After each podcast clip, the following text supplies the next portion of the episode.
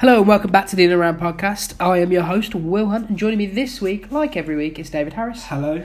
and Mike Breslin. Hello. So, what's the In and Around podcast, you might ask? Well, every week the three of us get together, we debate, talk about the issues in and around football. It could be transfers, could be the weekend action, could be, uh, as it will be tonight, the Champions League, and horrible miscarriages of justice, which VAR should have sorted out. Not that I'm bitter at all.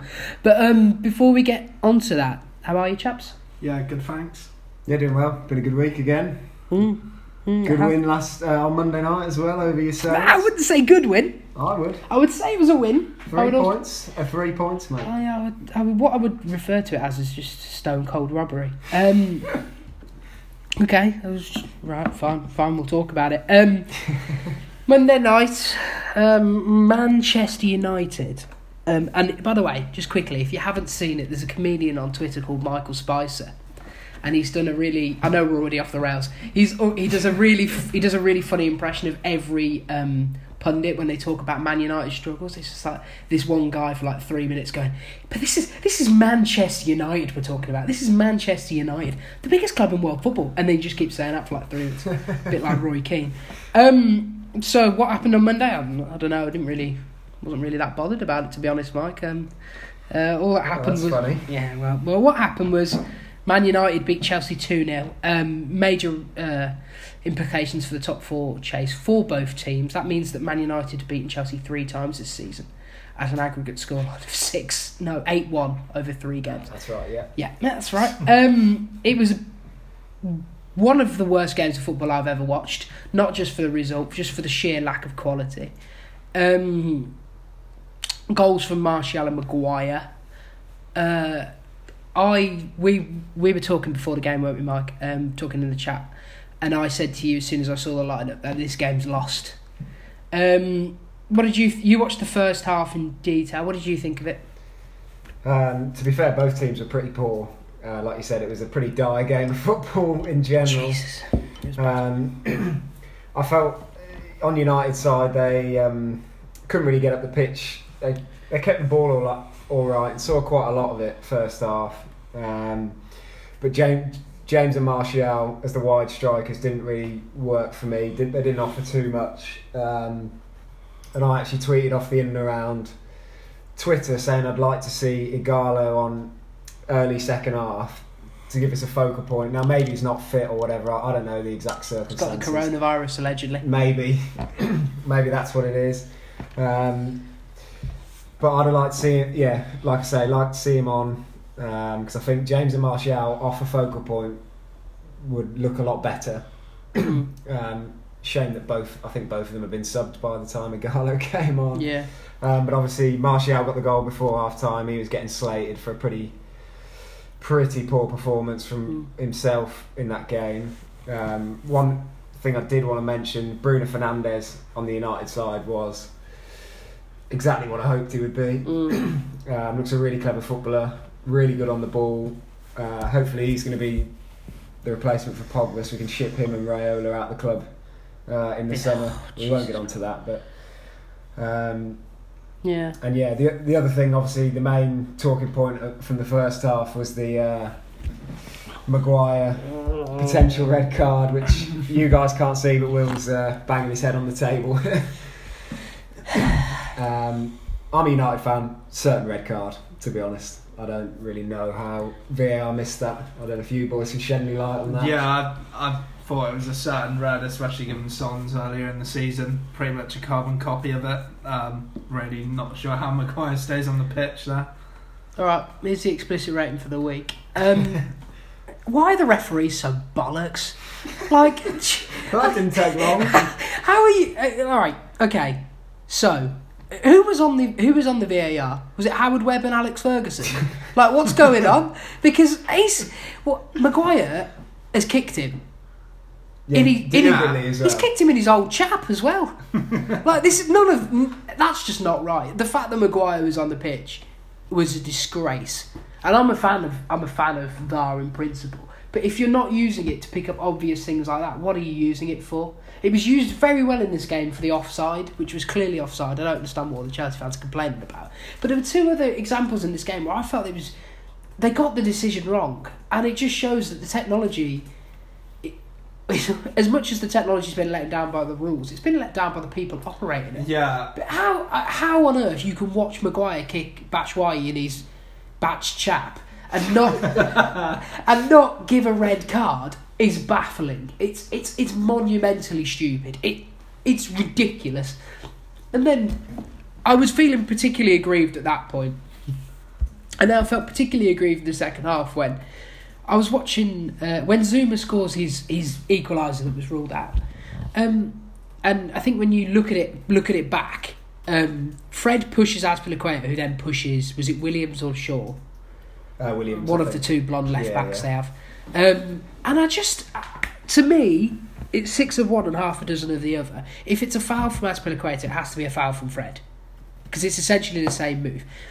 And in that case, you either let the goal stand, which is what I think you should do, or you give a penalty. And I think the reason is he's thought, well, he's been the defender's been pushed, benefit the doubt to the defender. Oh, but that's not enough to give a penalty. It, Yeah. it is. It was the wrong decision, and it was two wrong decisions in a major game that's going to have real implications. And you, we can all we all grumble about handballs and offsides and how silly they are for VAR, but it's very hard to defend the technology and referees in general when they're making simple, simple decisions like this off. And people keep going, "Oh, Harry Maguire." They probably thought he wasn't that type of lad. He's kicked him in his bats, chap. It it's Well, it's a we said red. that about Son, I think, on this podcast when that happened. That we didn't think that was he had it in him to do that. Really. No, Son's a dirty player. Yeah. Now we probably changed our mind. He broke Andre Gomes's leg on purpose. Um, let's get that out there. Not having that. um, but anyway, uh, it's just another argument against VAR and another argument against terrible referees. And you know who it was? Anthony Taylor, Tic Tac himself. Yeah, it was him. I knew he was going to get me back for that. Um, but although the game really hinged on two big moments, um, because even when Chelsea scored their equaliser, I never thought they'd go on to win the game. Um, I never even thought they'd go on to draw the game. But I thought, well, definitely going to lose this. Um, it hinged on the Kante um, injury, which is a big loss for Chelsea, particularly with really tough run of fixtures coming up. L'Equipe um, reporting that he won't be fit until March, which is after the UCL ties, which we were going to get roasted anyway by Oh. Bayern, which we'll get on to later. um, however, that was the problem because once Chelsea had lost him, they were faced with a midfield that was lacking a bit more bite, which is fine when you've got people who can carry the ball further forward, but we say, were really struggling for pace out wide. yeah, on that Kovacic, I only watched the first Oh. half. God, I love it. He was really, really good. Uh, he's had a Um, cracking season yeah. so far. Breaking the lines between He was really, he's in really the good. midfield. It, he, uh, yeah, it was a shame really that he was, you guys were let down by the Batshuayi chance and then a couple of VAR decisions as well. I've always thought with Kovacic, and I actually thought this last season a bit. If you had, if he had even ten percent, if he was ten percent better at shooting the football, he'd be a world beater. If he was twenty percent better at shooting the football, and he's getting like seven goals a season, wow! Because he's he's literally the only missing part of his game because he can tackle, he runs with the ball, he's got great vision. People are terrified to get near him. He's got like the one of the most completed dribbles in the Champions League or something. I was reading. Um, he's brilliant, love him. Um, but the Kante one was a real miss, and then the second turning point was Like, um, as soon as that happened, I knew that was a huge moment in the game Yeah. and, And the- probably and your season. yeah, and the second turning point's the red card. Yeah, Yeah, the oddly enough with the Kante thing, Chelsea's best run this season actually came with the Jorginho um, Kovacic pivot. that is strange to me. I, I find that hard to believe. I But like- it obviously I like, happened. I like both of those players. I don't. Um, but it, it was ultimately a really frustrating game to watch as a Chelsea fan because Pedro, Pedro and Azpilicueta on one wing would absolutely dominate in walking football, but they're not going to dom- they're not going to dominate in Premier League football. Um, that he Pedro looks. We were saying this before the pod. In like twelve months, Chelsea are going to have got rid of him, and he's going to be ripping it up for Leganes from centre midfield. And he's going to score a goal against Barcelona or something. Right, depends what league Leganes are in Yeah. after uh, Barca nick their striker.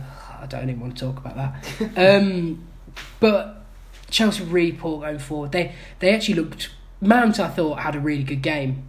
Um, I thought he was the only one of the front players who actually played well. Batshuayi awful, Yeah. awful. He was diabolical, and the problem, I don't know.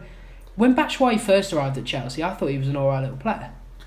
Yeah, I thought he was good. He even looked good when he went on loan to Dortmund and even Palace. To be honest, he looked all right. He, he's one of those that when you watch him, he looks so close to doing something really good every every time you watch him, and then that, that like that chance in the first half, Mm. you just got to score. You've got to hit the target. At least at at least make the hair work. You never know what he's going to do this year. Yeah, Um, but for some reason, it just doesn't quite click. I don't know whether Lampard doesn't play Giroud because he thinks he's leaving in the summer, or he thought he was leaving in January, or what it is. But I certainly would play it's Giroud. it's I to do thinking. with the pressing aspect. If you want, when we Mhm. watch, Okay, yeah, it, it, and it, that does make sense. the problem is when you're playing Pedro as well, you can't Pedro and Giroud. You're not pressing the football, No. so then you've got to sit really, you got to sit really deep, and that's not how Lampard plays. Um, the sooner that the sooner that Chelsea team gets Christian Pulisic back, the better. Really, he's been vital. We've really missed him. It's an extra goal threat from the wing, pace, bit of Yeah. trickery, good vision. He's got a good. He seems to work really well with all of the strikers, which is not a lot you could say. And um, yeah, I mean, we lost and we didn't even play Emerson or Kepa. like, I mean, Kepa's gone surely in the summer. It appears that way. Lampard's taking a fight with Kepa, which usually means he's going. But I, I imagine um, the owners can't be too pleased about that. To spend 70 million on a goalie in, in two seasons, he's going to be gone. But he's not been anywhere near worth 70 million, has he? And I can't imagine anyone's going to pay Dave, what do you anything, think? What do you think? like that money Uh, for him. Yeah, most expensive goalkeeper, and he's just not delivered at all. It's too Um, short. Yeah, he is, he's too short. And too saying short. that, and saying that, you've still got Willy Caballero past his best. The- It's going to be a problem position, I think, for the rest of the season for you. Yeah. I, Look- think, I think he's got to stick to his gun. If he wants him out, he's going to have to keep Yeah. playing Caballero Yeah. and just stick with it. The Get Jamal Blackman back. Big Blacks on Twitter. Um, I think what was really let's talk about United though, because the um, the first goal was the only moment. Well, other than Bruno Fernandes' corner for the goal, Maguire header, um, the first goal was really the pick of the goals, and it was the only real moment of quality in the full half. And I. I know I've said it about um, Wan-Bissaka that I don't think he's particularly good enough going forward um, for a top level club, particularly one that wants to ideally dominate the football. Um, but he's sort of started to come out of his shell as an attacking force slightly. Um, that cross was unbelievable. Yeah, I think the uh, obviously we we played a, kind of three slash five at the back at the bridge on Monday. That obviously helps Wan-Bissaka give give him a bit more license to go forward. It was a cracking ball in, like you say. Um, and just before that, I think maybe one of the reasons Martial wins that header is he's just uh, Christensen, elbowed Christensen in the in the face He- just before that. And he shouldn't have been on. he got nowhere near. He didn't know where he was. I can't.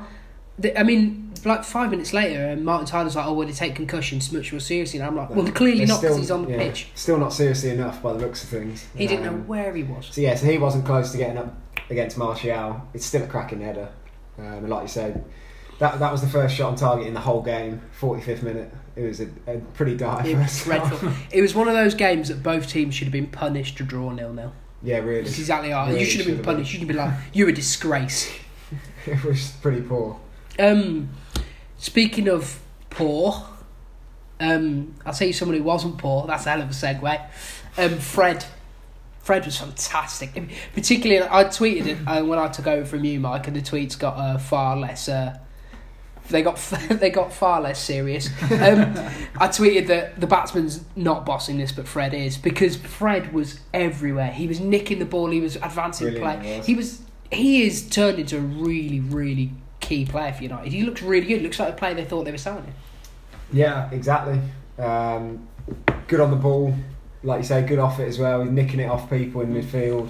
Um, the other one I'll give a quick mention to. As much as my heart was in his mouth every time he got the ball, but Eric Bailly had a pretty good game as well. He did. Made a really good block in the second half. Yeah, well, he, he showed good mental toughness as well because he made a mistake really early doors. Yeah. And he gave it to and he gave it to Pedro, so it's not really a mistake because Pedro got the ball and then Pedro had to get out his walking stick to start running. um, but It's good mental toughness, and that bit where he takes the ball up Batshuayi and then turns him in the box. I like- I, oh, and then later on, he an unbelievable tackle on Kovacic. yeah, that was Which he fantastic. didn't need to do because he can't shoot the football. Um, yes, I think he got the um, the Man U man of the match, which I think was a bit of a steal. But yeah, yeah. Fred, brilliant again. Really looks. He's turned a corner. I don't know what we'd do without him at the moment in that midfield. To be honest, Yeah, he's become arguably the most key man in there, really. After Team of the season? Fred? For the whole league, Yeah. if he keeps this up to the end of the season, yes, but he was pretty poor in the first ten games of the season. So Well, so was Jordan Henderson, and he's the front row for Player of the Year. yeah, he's he will be up there. Jo- yeah. Jordan Henderson didn't Yeah, really start I- playing well until Fabinho went no, I agree. But when It's you're an a captain interesting of a team so far ahead of the league, I feel like people can overlook. That. Oh, so this is the Ryan Giggs Award from a few years ago, where you're not actually the best player, but we're giving it you anyway. Yeah, pretty much. I'd- Well. I'm not really a fan of that. Because to me, in my head, I'd, I'd like to see him in the mix for it certainly. In I my head, whether he'll get in, but it's Ndidi, Grealish, and um, De Bruyne. Yeah, De As Bruyne's the got to be up there. I'd say yeah, that's probably fair. Maybe a It's case hard to of leave. Riyad Mahrez. No, no, I'm not talking wingers. It's Oh, Yeah, you're just talking for Just talking of three in the midfield, point. yeah. yeah, it's hard to leave have no Liverpool players in there when they've been so good. But, yeah, but they've been driven by their for front, the front three. three. really, and the yeah, and obviously a decent defence. Um, anyway, let's stop talking about that miscarriage of justice. um, Chelsea got huge games now against Spurs at the weekend. Huge. Um, Spurs are a bit injury hit themselves. Massive Son's game. Son's got a broken hand.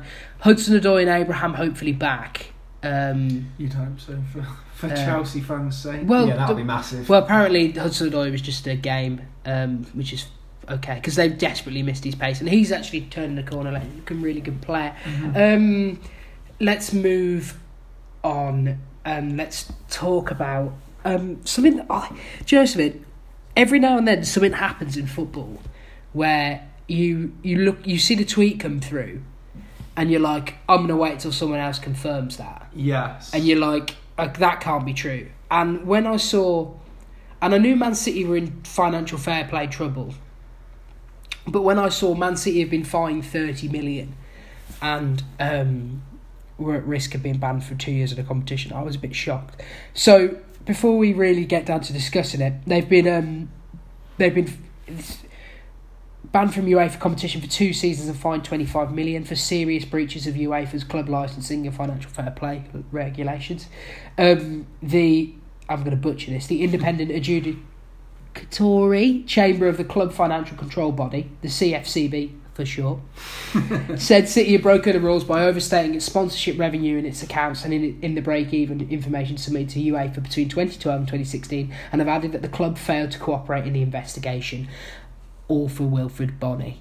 Um, what player! Um, they also could face a Premier League points deduction on top of this because Yeah. the Premier League have said they're going to look into it. Yeah. City have appealed to the Court of Arbitration for Sport, saying they have evidence that shows they did nothing wrong.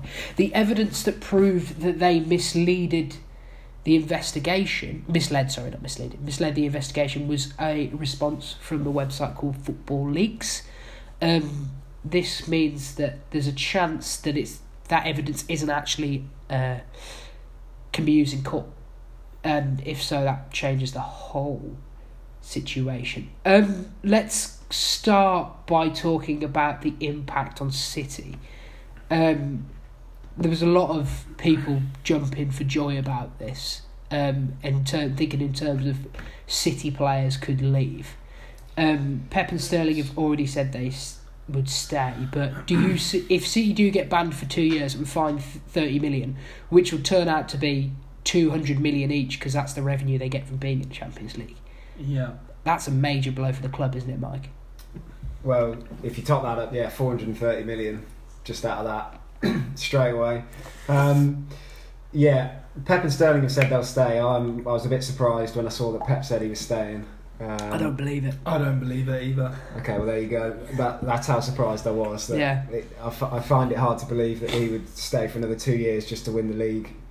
Maybe win the league again. He's got to take on a really good Liverpool team Hmm. twice again, which they've already lost to this season. Um, I, I thought Pep and De Bruyne were going to go somewhere else and try and win the Champions League. For a lot of these players, um, they're at the peak of their powers right now. Mhm. Yeah. Under Pep, this was the perfect time. They were going to have two, maybe two more. Well, let's say Pep stayed for another this season and next season, which is probably about what maybe he was going to go this summer. We thought um, they've got a decent chance this year. Now they've got to put all their eggs in one basket and really try and win it this year, which means they may as well. I mean, they've already packed in the league pretty much, but they might as well just Hmm. totally pack that in and focus everything on the Champions League. Um, but it's yes, absolutely huge. I, I still can't really believe that they've been kicked out for two years. Um. Yeah, it's great. It really is crazy, isn't it? Um, Dave. Because there's even talk about them going down to League Two. Yeah. Um, As That- far as I've that- seen, that's yeah. actually not actually No, allowed. oh, okay, because- not allowed. I- if they're in the football, so if they're in the Championship, in they EFL, could, they could, okay. Yeah, but the uh, football league EFL is different to As the. far as, Yeah, as, yeah, far as okay. I know, points deduction Um, is the worst. Yeah, it's it's a strange one, isn't it? Because this Man City team are probably one of the most exciting teams in Europe, and let's be honest, probably going to be dismantled if this is a ruling, especially when I feel the Premier League as well is are going to come down hard on them. Uh, they're definitely getting a points deduction as far as I can imagine. Um, don't know if the Prem would fine them or anything like that, but points deduction seems pretty imminent if this ruling is the Held up, same yeah. and held up. Um, yeah, players like De Bruyne at peak of his career, he's probably got the next two seasons to win the Champions League if he's ever going to do it. he's 29. Yeah, so so he's he's gotta got win it to he's got to do it shortly. Uh, thing is with Pep and Sterling coming out to say that they'll stay. That's without even Premier League punishment, and also I'm pretty sure that'll just be the board asking them to say it to stop fans going into a complete meltdown. However, saying that Sterling could stay, Sterling is still young enough where after this this ban he would still be in his prime. But why? Right. Okay. Let's let's let's. My only my only thing is that plays in City's hands is these players in this market are worth so much money, unless these players hand in transfer requests and force themselves out of the club, City will probably just reject and reject and reject bids mm. unless they get an outrageous offer that they can't refuse. it's very difficult to keep hold of players that don't want to be there, as we've and it can really, as we Well, saw yeah, with the Eriksen situation. Tottenham, yeah. Um, just quickly, let's let's. I've got the. They're currently playing Man City. They're currently playing West Ham. Actually, they're Yeah. beating West Ham two 0 Yeah. Um, let's quickly go through the eleven that started to see who would actually stay at the club. Um, Ederson. Do you think Ederson would move on? Because I think he would. I think he Mm, would, probably would, yeah. but again, only if a good enough bid comes in. But then when I look at the rest of it, I'm looking at Kyle Walker and Nicholas Otamendi. I'm thinking Mm, they're probably not. they're reaching go the there. end of their. David Silva's already going. Benjamin Mendy's not really kicked on. Laporte goes surely. Laporte goes. Yeah, um, Rodri probably doesn't move on because where's he going? Aguero leaves. Aguero probably goes back. Aguero leaves. Um, Bernardo Silva probably leaves. Kevin De Bruyne leaves. Riyad Mahrez leaves. I think Jesus stays.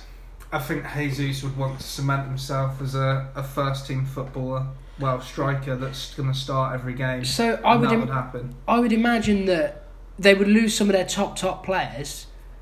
I would imagine, but two years time they're still going to have a good squad, and they've Yeah. got a great academy. That it's not the end. Of, the world isn't. It's not the end of the world for City. They're going to be okay. Um, but it's a ma- it's a massive, massive statement from UEFA. It's a massive. The absolute, the balls on UEFA It's- to say we're just you broke, you've done something wrong. We're having you. It's strange because when financial fair play was first mentioned, I know PSG broke it, Man City broke it, and possibly AC or Inter Milan, and they just got fines that Yeah. were single figure millions. mean nothing to them really. But Brez, you you were listening to something and you had a really good point about how City's slightly different to some of these other clubs. Yeah, so yeah, they they get in tr- they've obviously got in trouble for fi- fi- for financial fair play bre- breaches. So um, the analogy that I heard, which I think was David Conn on the Guardian podcast, Football Weekly. Um, so he said it's kind of like um, they got a speeding ticket, so they get a fine and three points on the license for that. Obviously, tap on the wrist. You've done something wrong. Don't do it again. Um, but then what they've, gone and do, done is lied about it. So that's like saying your partner was driving the car.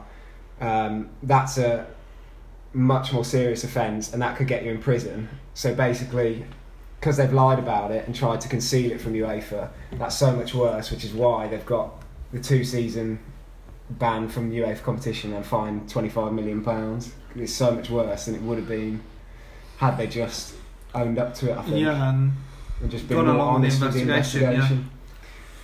Um, so that's pretty interesting. Also, on the Monday Night Football, I just wanted to mention this. Jamie Carragher was saying if he was a City player, he'd 100% want to stay because they're getting paid like 300 grand a week. Yeah, fine. But he was saying basically City have been breaching it on the on behalf of the players, kind of, because then they can pay them more in wages because they're making more sponsorship. Does that make sense?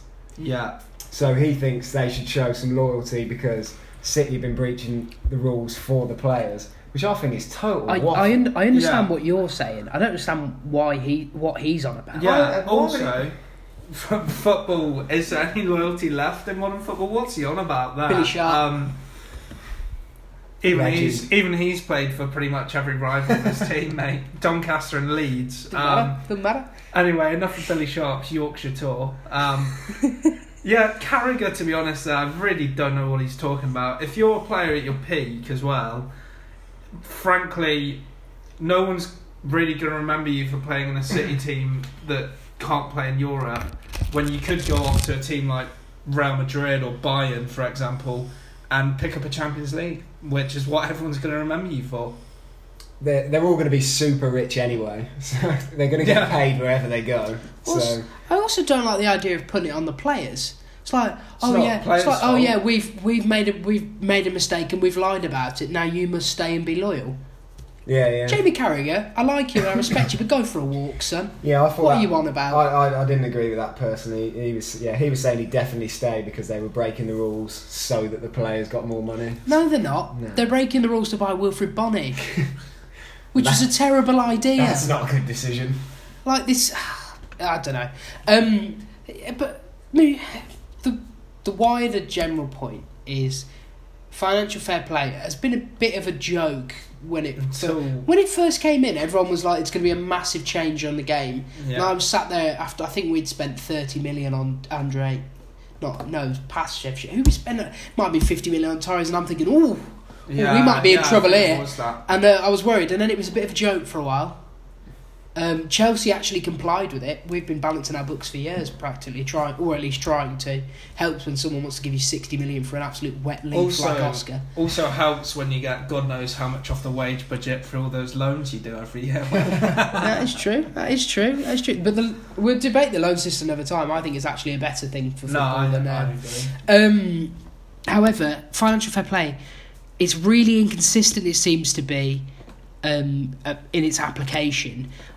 We've talked about this. I, I personally don't like it. What do you two think? I think it's a stupid. Uh, I get where they're coming from, but it's applied wrong.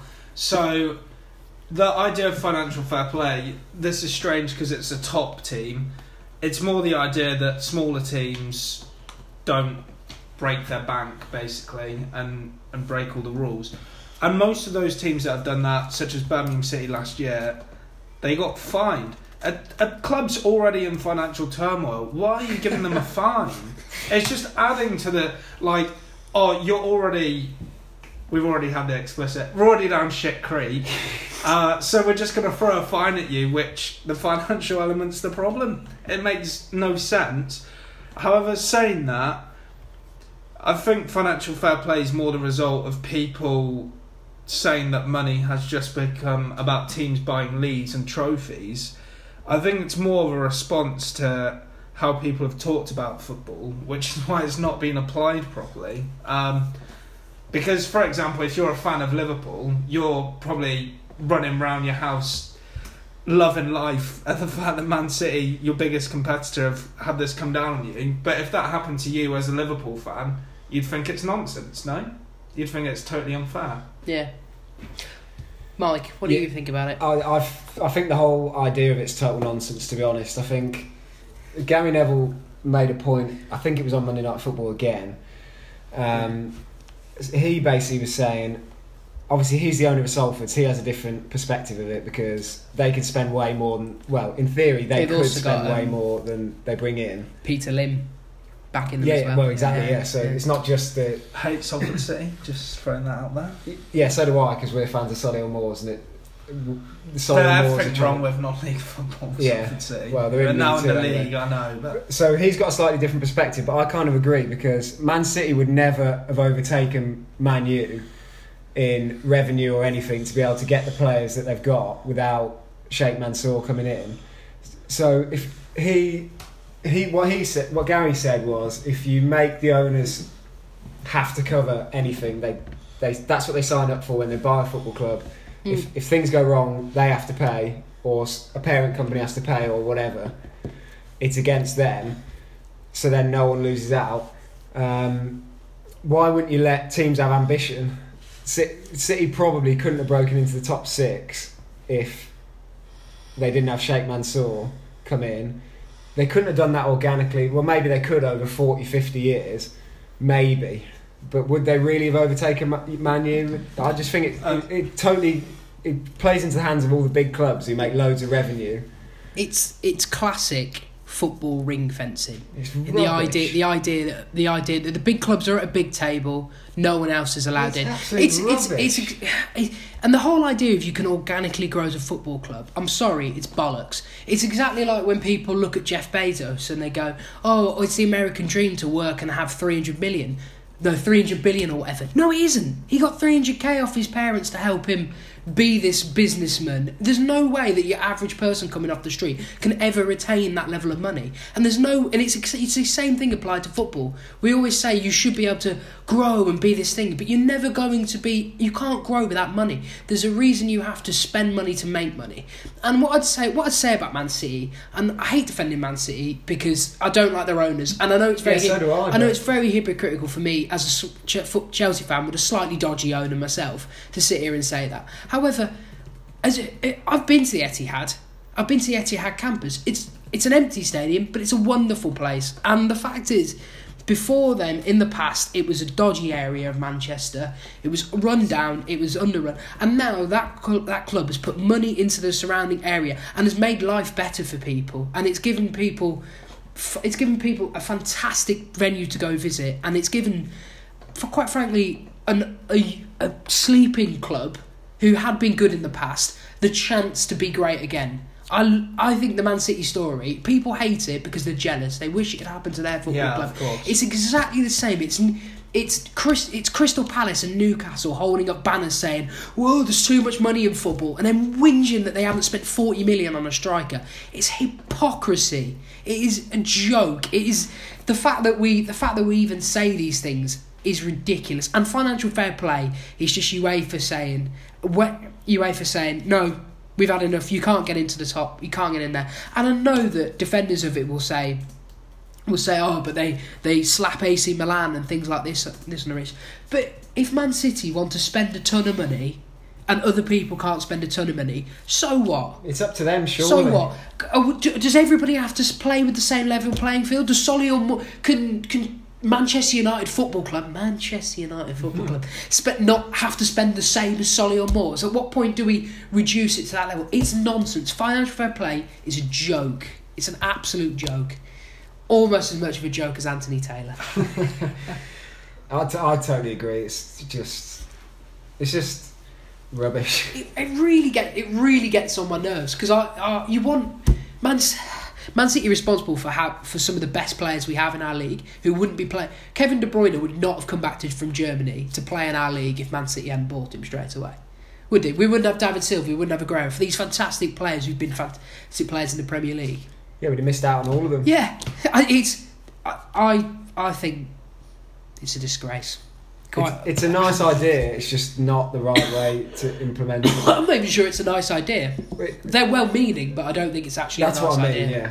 Sorry. Yeah. Yeah. Well-meaning. I just find it ironic that UEFA, an organisation plagued with, frankly, in our lifetime, just corruption scandal after corruption scandal, trying to come be the good guy about trying to stop Yeah, So teams true. not being able to have success because someone else has more more investment. And at the end of the day, just because they're investing, there's clubs that go wrong. Everton have spent loads of money and they're nowhere. It's it's a risk. It's business. It's it's business. If someone's choosing to put all that money into a football club, let them do it. If it comes off like Man City.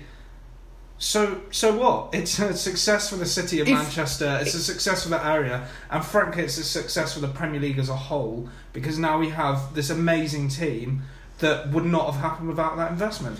yeah. Um, I've forgotten what I was going to say. it was probably a rant. It's a shame Um, we missed out on that. It, do you know something? I just, for the life of me, I'm sick and tired with football. Just pre- we're like, can we just protect protect the status quo? Yeah, I hate that. I, I hate it. I hate it. Also, with even the TV money that seems to be going up and up and up, why can't these teams just invest more money? If anything, that's just Well- money they get to fall back well, on. well, this is the thing. They they've they had how the TV money does play its part into this. They've paid over that. No, of, of course. Uh, but what I'm saying It's is, quite an achievement. Yeah, it's quite an the TV achievement how much they spent. yeah, I mean, Yeah. well, I guess we, we can't really comment until there's this full appeal. Um, but I've remembered what it was. Here we It go. looks. I mean, at this point, it looks like they're trying to cheat the system. But what I'd like to see going forward, if UEFA are going to take this seriously, if any team breaches this, they have to come down on them hard. PSG surely have been breaching it for, for years at this point. Mm. Like, the uh, the chairman's on the board at UEFA.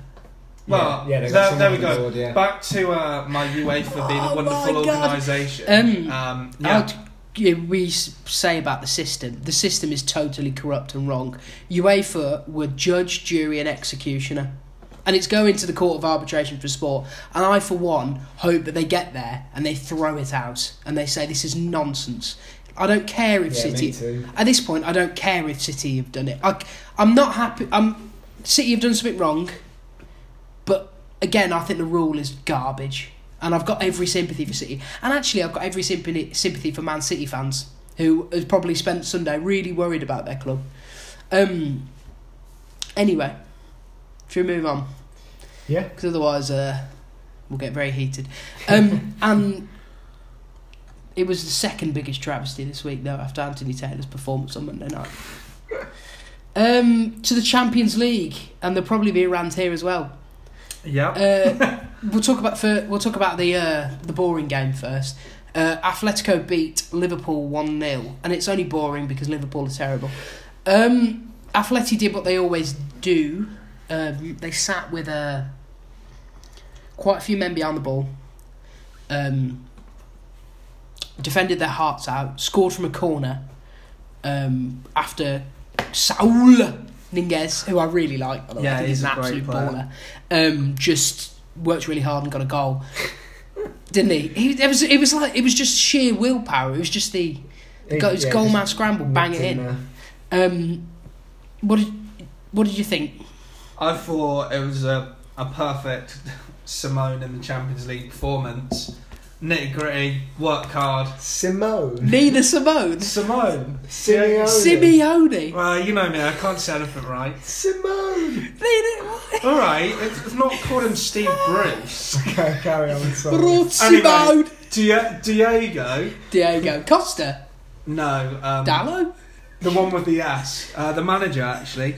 Uh, yeah, they dug in deep, worked hard, had very good defensive shape that I saw Origi's toe on Twitter calling anti football. Um, nothing wrong with having some defensive shape. There's attacking and defending in a game of football. Um, Let's come back to that. we will come back to that for a will a will rant, I think. Um, but the thing is with Liverpool, I mean, I wouldn't be too disheartened. They're pretty strong at I Anfield. be. I I think they have a chance to turn this around. But then again, Atletico could put in a similarly staunch performance. Brez, um, perfect uh, way to play. Um, Liverpool really forcing them. They forced them wide, didn't they? It's pretty much exactly how I would try and set up against Liverpool. It, it might not stop them every time, but obviously this time they've managed to keep them out, which not many teams. Well, it actually, if they've uh, won every game by one, no team has stopped them. Will have stopped them scoring. I assume was Manu one Was it one. one one in the Man It United game? Was, yeah. So that means they've scored in every Prem game at least one. Um, yeah, I would definitely force them wide because they've got no one really to aim at in the centre. If you think about their front three, Firmino, Mane, Salah, you don't back them winning too many headers against. Same uh, with even Origi. Not against, not against Athletic. not against Felipe and Savic in there. Obviously, Oblak in goal is a really good keeper. Stefan Savic. Yeah, what. Unbelievable. What a I, cou- I could, couldn't believe really when he turned up as a really good player at Atletico a few years ago. After Man City. Yeah. Um, yeah, it was pretty much a classic away Champions League performance by Atletico, who were at home. It was beautiful. Simeone at his best, really. Um, I hope Premier League managers were watching because I don't know how many I'm times. sure they were. don't know how many times this season I've watched I've watched Liverpool and basically the opponent has a corner and Liverpool score from it on the break Yeah. because Liverpool leave two up, two of the fastest blokes, and Alisson pings it every time. And it's cost so many things. So when you watch the corner that um, Saul scored from, um, they only had four men in the box, Atletico, and they had four men out. And Liverpool had eight in the box defending.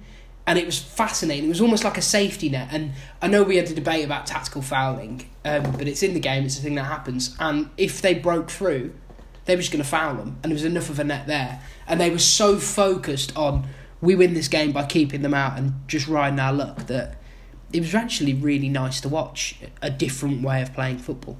I Yeah, thought personally. I've seen, seen a lot of people, a few people spoke to me today about it, saying it was a bit anti-football, but it's, it's not really uh, the way I see I see that. To be honest, um, if you if you don't think you're as good as the other team, which Atletico, particularly this season, they've not been um, not been their their best. To be honest. Um, they probably can't. They definitely can't take on Liverpool at their own game I don't think anyone can.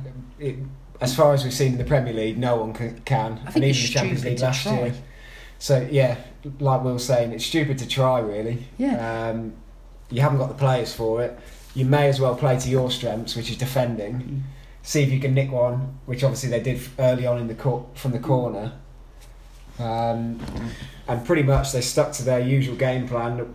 This is what we expect from Atletico these days. I um, I was watching. Uh, I was watching the other game actually, and I was sort of sat there on uh, my phone, going, trying to work out which one of Jurgen Klopp bingo I was going to win it this week, and it was which excuse for a, a bad performance was it? I was like, was it going to be the wind? Oh no, no. The uh, and and then he comes out in his interview, and he says. And he starts going, Well, I hope the fans are fans of seeing that football. They got the result. And I'm like, Jurgen Klopp, get a grip. There's two sides to the game attack and defence, right? Your Liverpool team is brilliant at both. Just because you couldn't break down a team that is the best in world football at low blocks does not make their way of playing any less valid. And you know something? That, that fan base in there probably is thinking if they'd lost 4 0, they'd have been annoyed. And they won 1 0. They're happy. They don't care about how it looks in big Champions League ties. As a Chelsea fan, when we sat there against Bayern Munich and Barcelona in the run to the Champions League, dug in, defended with our lives, scored on the counter, and won the, the league, won the Champions League. I loved every second of it. I loved every second of it because it was it was brilliant defensive football. And to be honest, I'm sick and tired of all these all these managers and these people on Twitter going, if it's not if it's not beautifully free flowing offensive football, it's not int- it's not good. It's not good football. I agree that sometimes I wouldn't want to watch. Maybe I wouldn't want to watch it week in week out. But Atleti don't play like that week in week out. Doing a job on a team in a Champions League semi final is nothing to be ashamed of. And the fact that Jurgen Klopp's out there just basically looking down at them. I thought was like really arrogant. Yeah. And, and? I'm just because he just because he wears a cap and says "boom" and he's like a slight, slightly funny Tony Pulis. Like, what's what's the point of this man? Like, why why does he why is he so beloved when all he seems to do is whinge? Like Pep Guardiola, massive proponent of attacking football. He probably plays all these people with low blocks and he goes, "Oh God, it's not great." But when a team defends really well against him, he comes out and he says that team played really well. It's magnanimous. There, magnanimous. There. It's really Steve McManaman. Steve and that. McManamus. God, he was Uh, awful last yeah. night. Yeah. Man, It's really like, it's just, and he shows it. But Klopp is like, oh, we lost because of the wind. I, I really don't like him. Chris Wilder for manager of the year. damn Oh, right. Yeah, God. Um, but Eddie, did he did it annoy you too? His comments. Yeah, uh, as you say, Will, arrogant. Uh, I mean, Atletico have been good for a, a number of years. They, Diego Simeone, uh, Simone, whatever his name is. this is great. Can you really not say it? I no, um, to be honest. I mean, I'm Um, laughing. I couldn't just say the Right, so basically, he's actually never w- lost a knockout game in the Champions League. I know he's lost. No, to, no, to, no, no. To a team that To doesn't a, have to a Cristiano team that doesn't Ronaldo. have Cristiano Ronaldo. That was the stat. That's well, the stat. to Liverpool have Cristiano Ronaldo. No. No. So my stats valid. Yeah, he, he hasn't lost Okay. the Champions League tie to a team that doesn't have Cristiano Which is a- Ronaldo, just to clear the stat. Yeah, it's when I a say knockout, mental I mean stat. round of Amazing. round of sixteen. Do you know something? Yeah, let, Yeah, and he's been doing very well with this Atletico team for years. Klopp, Klopp comes and has one season where they're running away with the league and decides. I mean, they were very good last year. They won the European Cup. Yeah, they did win the Champions League last year. Yeah, but it doesn't suit the agenda, does it? um, I I just feel like he moans when anything goes wrong. He doesn't take responsibility. Like he could have said, "We didn't do this, this, and this," and they stopped us doing what we want to do. But no, he's just decided to say, "Oh, the fans wouldn't be happy with it," which Okay. I'm sure they were when they, they won one 0 Yeah, I think they were too. Um, quickly, let's let's have your prediction. Who goes through, lads? I think it's about even right now. Uh, I'll, I'll say Liverpool are going to go through, which I, I wish I didn't have to say that, but I think I think they probably will. Dave? Stefan Savic, Atletico. Yeah, To be fair, if they nick an away goal, Liverpool are in trouble Uh, then. Yeah, it's gonna be Savic. Because then Liverpool need three, don't they? Yeah. I, I also think it will be Madrid, but I'm doing that purely out of spite. um, let's move on to the next game, which I, was actually, I think, a great deal. Um, It's a well- much better game, but well, it was chaos, Yeah. wasn't it? It was it was better for the neutral. Um, Dortmund played PSG, two teams that uh, couldn't keep a clean sheet if their lives depended on it. it Feels like, and they've got an abundance of attacking talent. Um, it- they went two one. Uh, Haaland with two, Neymar with a goal. Um, hell of a game, Brez. Dortmund looked really fluid, didn't they? uh, yeah, Dortmund were decent. Uh, like you say, their defence is just. I mean, it's just such a concern. I, I'm just so worried when they go to, to Paris that, Yeah, that PSG are just going to score four and then. But Dortmund will probably score like three, so that- Yeah. who knows what'll happen. Um, yeah, Sancho, brilliant again. He's so Again, he's so good. Uh, hopefully, my team will beat your team to him as well. I hope not. Uh, Haaland, two goals. That second one. Oh, my God, what a unreal. belter! That is some hit. I mean, he, he's kind of stretching for it as well, Mm. and he still he, he almost broke the net. The noise that made when it hits the net. yeah. Jeez. Helps that he's nine feet tall. Does um, I don't, I've still yet to work out if there's anything he actually can't do. Have you yet. seen the video doing the rounds from the middle? Right in the middle of the game. the yeah, in the middle of the game. Uh, and I must admit, I was watching Sancho on the ball. I wasn't really watching Haaland. Haaland's in his box, and he runs like Usain Bolt, and that sounds like hyperbolic. No, but he runs like yeah. Usain Bolt. mental. He's he's got a bit of everything, and the thing is with a striker, and particularly a young striker, is scoring goals is the hardest part of the game, and he makes it look so easy. Yeah, the first one obviously a nice little kind of poacher's goal. He was there where he needed to be. It's still a nice finish to get it over the keeper. But yeah, that second one, I mean, there's not many players around Europe, you'd you'd think can hit a ball like that. Um, but what is he still nineteen? Yeah, yeah, I'd. I'd just like to read out some stats if I can um, that we're doing the rounds. Are there going to be any XG? No, uh, no. So he, he's played 29 games this season. Any guesses Dave's just seen? Will, any guesses how many goals he's scored? 38. 39, Ooh. which is wild. Six Yeah. hat tricks in there. Yeah, I know about six hat tricks. He scored 11 in El- 7 for Dortmund. yeah. And he scored 10 in 7 in the Champions League as well. So the, the usual, like, highest, I've got big, biggest competition. I've got another one, sir. Um, Borussia Dortmund have scored 10 goals as a team in the Champions League. And he's already scored 10. Yeah. That is just wild.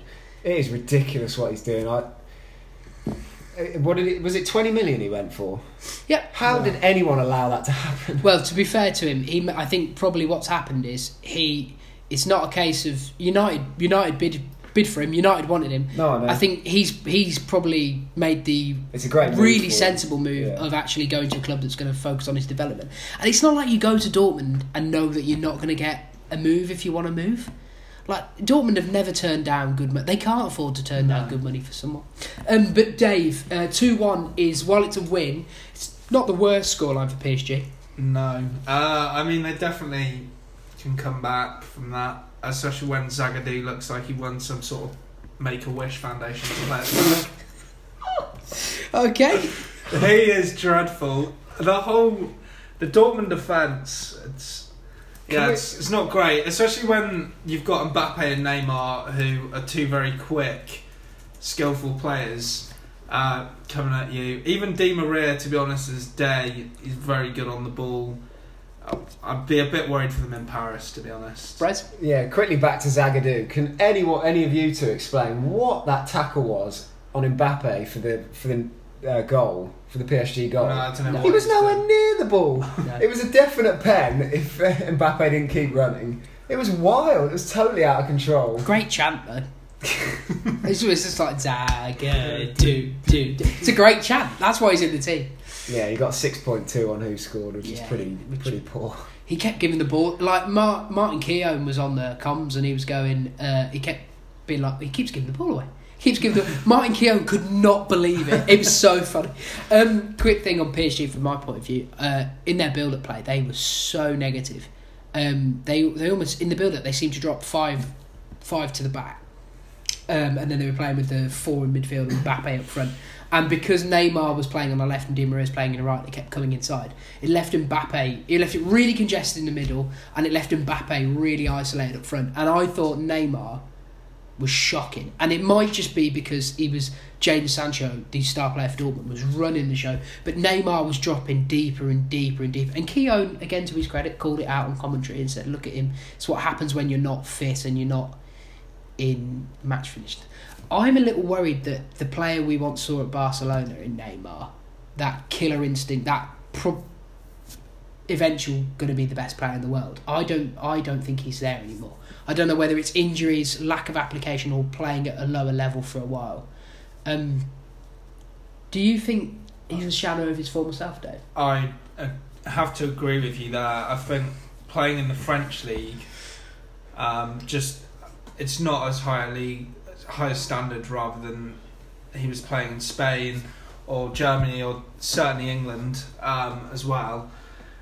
Yeah, I feel he's, he's 28 now. He should have I can't believe he should have that. kept his peak years. What? He's 28 Yeah. now. He should have had his peak years at the top level. He should have gone to Paris at the age of like 30 or something. Instead, he's gone there, sacrificed what years would have possibly cemented him as the best player in the world after Messi and Ronaldo. Um, and yeah, I think even if he was to go to a big club um, in one of these leagues, I, I don't think he'd be anywhere near the player he was that left for Paris. I started writing something the other day that was just, and I, I, I left it on my laptop. I haven't finished it. Which is literally, what if Me- Messi, Neymar, and Suarez had stayed together? Yeah. And I was just because I wanted to. I was thinking, well, what's the over under on how many Champions Leagues they win? Probably. Because Suarez has declined, but Neymar and Messi would still be superb. Suarez still bags though. That's How, how long has Neymar been at PSG? Ooh, So how many seasons are we Three, looking at? four? Three, yeah. So Three. three, probably The one and a thing- half. Well, you, they'd have come up against under. because they'd have come up against that re- wonderful Real Madrid Yeah. team. But I would, Yeah, but those three are I would argue that. But I, I still, I still something came. special. well, those, I won't say what I came to the conclusion is because eventually maybe I'll put it out. Um, but it's just a, it's a really interesting conversation, almost a sliding doors moment. that's cool. That's cool. Though. Um, I, I think the only place it can go really is back to Barca. Yeah. I, I don't see No, anyone well, I behind mean- I think, I think Madrid are probably onto him. Let's um, Maybe. Yeah. let's just do a quick lightning round of predictions. Who do you think's going through, Dave? It's a tough one to call, to be honest. Um, I'm gonna have to go with Dortmund. I would prefer Dortmund to go through, and Paris. Yeah, the way they played last night, they're gonna have to play entirely different to turn Mike? this round for me. Uh, I'm going to go up PSG. Yeah, Uh, I just the, basically I think the, the the four players are about as good as each other. The midfields are like for like, but the defenders is, I think are better for PSG. So I think Yeah. and the away goal I think is that was Yeah. huge. That I think that gives them a bit of an advantage. those are exactly the same reasons I'm going for PSG. although I felt really bad betting against Haaland. Yeah, it's it is hard to bet against Haaland because he just keeps scoring.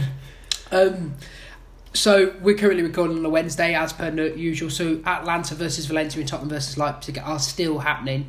Um, so we Have you won't. seen the scores? No, I haven't seen the scores. Actually- It's, Atalanta it's four one 4-1 Atalanta. Right, so Atalanta are through. Uh, Um, and 1 0 Leipzig as well away at Spurs. Ver- away at Spurs. Yeah, Werner Timo Pen. Werner. Uh, so we uh, we put in Atalanta and uh, Tottenham through then. no, not Tottenham, Leipzig. It looks that way at the moment. Okay, cool. Right, we can move on. I'll, I'll write them down. Um, um, let's talk. Actually, I think next week's slate of games actually more interesting. Almost.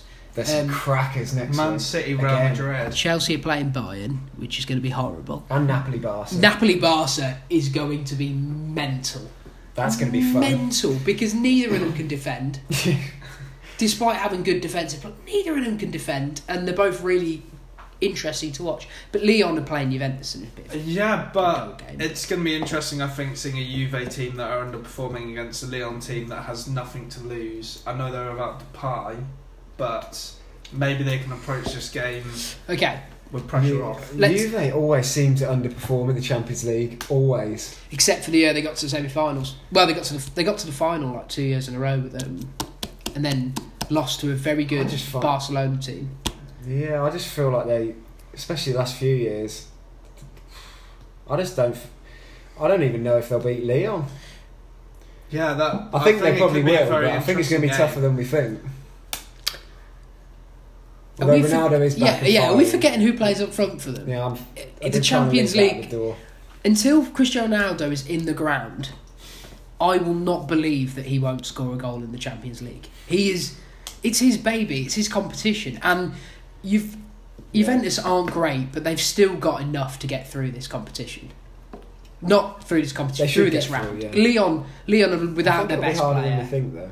Lyon are without their best player. Well, I could be proved totally wrong when Juve go to Lyon and win 4 0 to or Yeah, when next Lyon go to Turin and win four 0 eh? That'd That could be That'd great, I mean, Maurizio Sarri is in charge, so um, there'll probably be a lot of sideways passes, and he'll eventually find a way to take Kovacic off for Barkley after 70 minutes. um, but just quickly, so you both, do we all, are we all agreed that Juventus? Yeah, yeah, I think Juventus will win that one. I think it'll Uh, be close, but yeah, I think they'll win. Madrid City's going to be a cracker because now City are all going yeah, all let's talk about it. Um, so Madrid actually quietly have the best defence in the league. Yeah, I, I, Yeah. I kind of find that hard to believe, but They've been brilliant. They've also been without Eden Hazard for most of the season. Yeah, who's You- just coming back now? probably say is one of their best players. Um, and I think, well, he's certainly going to be one of the best players on the pitch when he steps on it. Um, I would, talent wise and pedigree wise, I edge um, Madrid. I just don't think City are going to be able to cope defensively with them. And I think Madrid are probably going to be able to cope defensively. Yeah, um, City are another one that seems to struggle a bit in the Champions League Yeah. for whatever reason. I don't know why Well, Pep's, necessarily it is, but yeah, he seems to do some weird things in big games. he's Champions League. famously bad at away legs in the Champions League. Like even when he was in charge at Bayern, he didn't win a lot of them.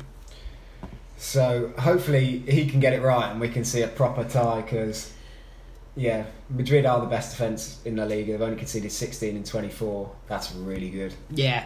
Um, City obviously won tonight 2 0, just for those who don't know. I'm sure you know by now.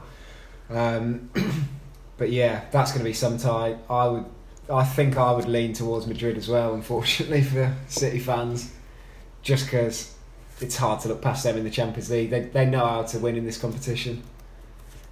Um, Yeah, I'd, I'd have to agree there. I think Real Madrid, they've just got that pedigree in the competition, to be honest, and Man City have never really delivered. Um, and as you say, I think Man City will find it a lot harder to cope with Real Madrid than Real Madrid will to cope with Man City with their defence playing so well this year. Um, I think it's. I think although I've said that I, I'm worried about City's defence. I think it's going to be quite. I think it's going to be lots of goals. I think it's going to be Yeah, close. so um, well. I'm certainly going to tune into both, both legs of this one. well, if it's Um, on at the same day as Lyon Juventus, it's, Yeah, it's an um, obvious one. This is this is one of this is one of those ones that comes through on the draw, and you all automatically think, "God, I love the Champions League. Best teams in world, best teams in world football, putting on an absolute clinic. You imagine." Um, I agree with you that Real Madrid are going through, and that means that all of us have said Real. So congratulations, City. Yeah, well done. Um, Napoli, Barca, would- chaos, mental. Yeah. Um, Martin Braithwaite's going to be starting up front for Barcelona. We are going to do a podcast about Barcelona. I think probably next week. I'm Um, next I know week. you're not here, Dave. You've got the hemorrhoids again.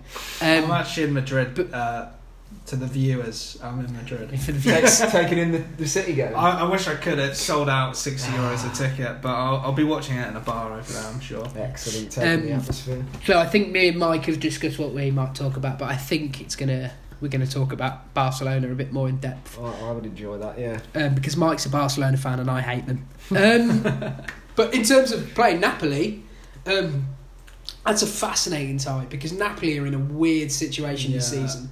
In turmoil with their club president, They've managers getting sacked, best players getting of weird. best players out, outwardly speaking out against the club, and then exactly the same things happening over in uh, Catalonia. So most of Yeah. it's really strange. A lot of the key players for Napoli are actually out of contract at the end of the year. Uh, Mertens, I think Insigne's out of contract. yeah, he is. Um, yeah, it's really weird. Two clubs, as you say, in turmoil.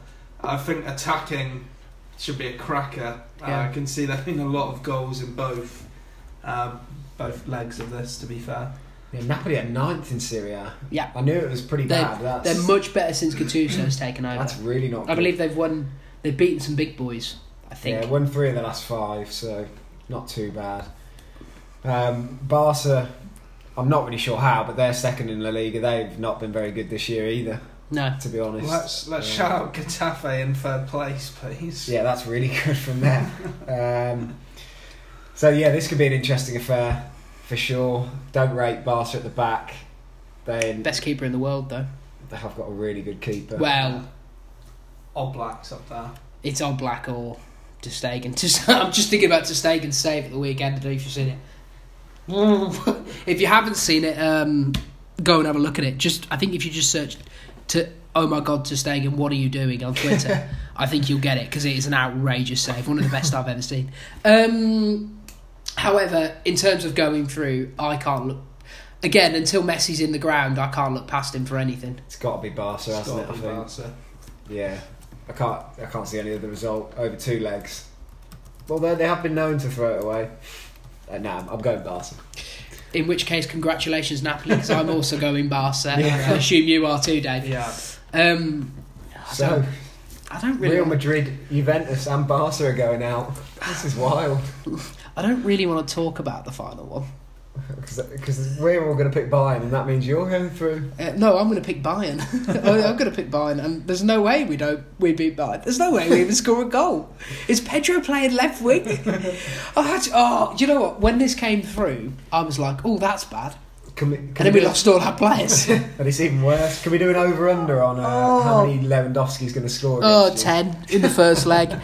God, he was so great when they absolutely spanked Spurs, and now I'm like, oh Now, no. now you know what I felt like go, when Man U drew PSG last season. Bayern are far better. Yeah. no, yeah, yeah, yeah. But that, that's this is how I felt. But at least all your players were fit. Yeah, I mean, some of them They were were, missing. They were missing Neymar. They were missing a few. Yeah. God, do you know something? If Lewandowski wants to go down breaking his leg at the weekend, I mean that's on him. But that would probably do us great. I mean, if if they all just want to get like the the coronavirus, that'd be fantastic. I mean, as long as they get well afterwards. But Not sure you can be saying stuff like that. oh, yeah, well, you know, um, I think we're gonna get absolutely slaughtered. And my only hope is that Callum Hudson-Odoi is like. Uh, well, these are the people that wanted to sign me. Here's the revenge game, and he scores 95 goals and we go uh, just to get knocked down the next round. But either way, Imagine, imagine the batsman turns up. No, that's not going to happen. Batch, Yeah, Batch, if, ba- if we play Batch, I don't care if Tammy Abraham's on crutches. Get him out there. I can't watch Batch while he played ninety minutes against. Or uh, Giroud trying to do anything against. Giroud, Giroud when he came on on Monday night was really good. I know, but Giroud against that Bayern defence. Well, it probably works if you've got players playing off him. Anyway, um, we're all saying that Bayern go through. I think they go through comfortably. I do think, however, um, it's going to be a really good experience for the young lads of Chelsea. And to be honest, this season is all about getting the young lads of Chelsea really good experience. Everything else I'm taking as a bonus now. Um, okay. We've got one listener question this week We have indeed. from uh, Ollie. At Oliver White ninety six on Twitter. Twitter. Um, so the question is thoughts on the newly proposed offside rule by Le Professeur. Good Arsene job, we, Wenger. good job we didn't have me reading that one. Yeah, Good it is. job, That would have good been goal. cracking. I've got a second question, which is: Is Arsene Wenger the most overrated manager to ever step in the Premier League? But that doesn't need answering because the answer's yes. It's a no, Will. So for those for those of you back to the question, for those of you who don't know what the uh, what he's suggesting changing the law to, it's that you will you would not be offside if any part of the body that can score a goal is in line with the last defender, even if other parts of the attacker's body are in front. Um, it's an interesting It's- one. Nuno Espirito Santo has already given his support for Wenger's proposal, I think which is nice fraud. of him. I think you've got to put context into it because if a, if you're a player going for a header and your hand's offside when the ball's played, you could in theory use that as momentum to head the ball. Whereas if you're something in line with a defender and a pass comes into your feet and your hand's offside because you're calling for it, it's not really giving you an advantage, in my opinion. Somewhere in the country, there's a there's a big mansion, and in it there's there's Abby Clancy and Peter Crouch, and they're watching Homes Under the Hammer with Dion Dublin. God damn. And Dion's going, oh, there's some stairs there. Um, and what, what what's happened is Peter Crouch's phone's buzzed, and he's seen this rule, and he's started punching the ground because he could have literally spent whole half of his career offside and just put one leg out, and it's about five meters that way. Yeah, as long as that was, I don't. li- I, this is dumb. it's a strange one, isn't it? This is dumb. Why are we giving the attackers more benefit of the doubt? They get enough as it is. I, I, yeah, as we've said a few times, I, I don't know how you make it better, but um, not quite sure this is the one. Although Wenger probably knows better than I do. No, he doesn't. I mean, you don't really want to see any part of VAR giving attackers or defenders an advantage, and this would certainly be giving attackers a pretty huge Yeah, advantage. so so long as your foot is in in line, you're fine. Basically, yeah. Is that that's And Well, any part of the body. back- and your Your back hand. foot. assume, assuming you're like you're limboing, and like Well, if you just leave your back foot in line, Mm. then the rest of your body can be in front. You're Yeah, fine. Then you're yeah. sweet. I think it's a terrible idea. And I, I think it's very Mm. funny that Arsene Wenger, who forgot, hard one, forgot Ah, to coach hold a defence, loves it. I've just reread it. It's if any part of the body that can score is in line. Yeah, that's what I mean. Right. So you just I was thinking. leg. I was thinking he meant if like your foot was offside, you're offside. But if you're onside and your arms forward, you're offside. Okay, that is dumb because now I now I really It's- see your it's- Peter Crouch. It's point. silly. It is Um, silly. But yeah, I mean, if it's a case that maybe Everything a will be on side. even if it's a part of the body that isn't playable, if that's the only thing offside, like your mm. hand, because you're calling for a pass, maybe you get benefit of the doubt, Wait, but not At what point? At what point of the arm do we cut it off that you can score with? I've forgotten. Yeah. Well, Do all the no referee? really do all the referees know? Because clearly they don't. If the referees can't judge when someone's kicked someone in his chap, how are they supposed to judge what part of the arm you don't know? Don't give the referees more Well, wrinkles. They're idiots. They're the morons. offside, we know that. Yeah, the armpit is It's the offside. tricep downwards, Will. I just I, why would you make any rules more complicated? I'm amazed they can even tell a throw in these referees. They're walking around not having a clue what's going on, and I don't like this rule. I wouldn't change this rule. It'd be interesting to see it because I mean I'm not surprised Nuno's back in it. They've had what seven They've had a few. seven yeah. goals ruled out because of VAR, mostly marginal offsides. Mostly, uh, correct most- marginal. yeah, most of them offsides. marginally offside. All of them should have been disallowed under the rules. The rule, the rules aren't what need changing. What needs stopping is people whinging about it. The handball one, change that because it's stupid. But the offside, I don't understand it. There you go, Ollie. Let us know what you think. Yeah, if you'd, if you'd like to let us know what you think, uh, tell Mike. Yeah, let me know on the He's- in and around pod. He, Twitter. he's interested. If personally, if you complain about the offside we'll get in the bin. There you um, go. I think that'll do it. that will Nice, do it. Uh, listener interaction there from our Wilhelm. no, please, please, if you do want to send us any questions, we really do appreciate it. It gives us something to talk about. Um, I think that's it for this weekend. Weekend for this week. Um, Dave, if the people want to follow you, because they're going to miss you for a week if you're off sunning yourself in Madrid. Yeah, you're gonna you're gonna miss me saying Diego Simone and stuff like that. if you want to see things I'll spell correctly, but you'll know that I definitely wouldn't say it properly. It's at Dave Harris underscore forty four. Mike, Very if, good. if the people want to follow you, where can they follow you?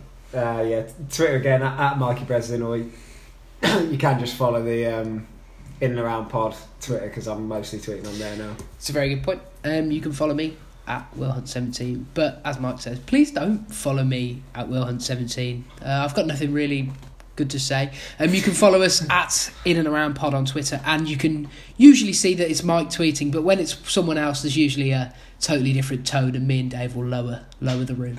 Um, That's why we don't have any followers because I'm just boring. um, yeah, if you enjoy the pod, please remember to share it with your friends and please tell people about the pod. Um, and we're now on iTunes, so if you could subscribe there, that'd be wonderful. And if you really do enjoy the pod and you could leave us a review, that would be perfect. And five stars if you want, or you could probably bump us down a star because Dave doesn't know how to say Simeone. um, but thanks for joining us again. And uh, me and Mike will see you next week. We'll probably talk about Barcelona. Excellent. Dave. Thanks for listening. Dave will be out with his hemorrhoids. Catch you later.